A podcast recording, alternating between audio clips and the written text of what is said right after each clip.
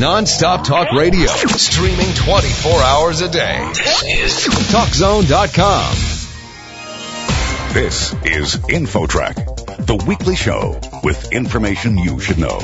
Here's what's happening on this week's show. Parents worry about keeping their kids safe from danger, but an unexpected menace, lead poisoning, may threaten your children right at home. All of the toy recalls that have happened this year, just about 100% of them have been from toys made in China. However, you got to keep that in perspective because 80% of the toys on the market are made in China. Then, helping your children get organized can make the difference between their success or their failure.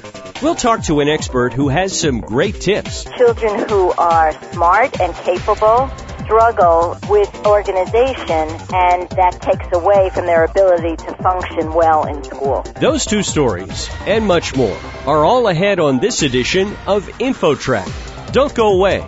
The show comes your way right after this.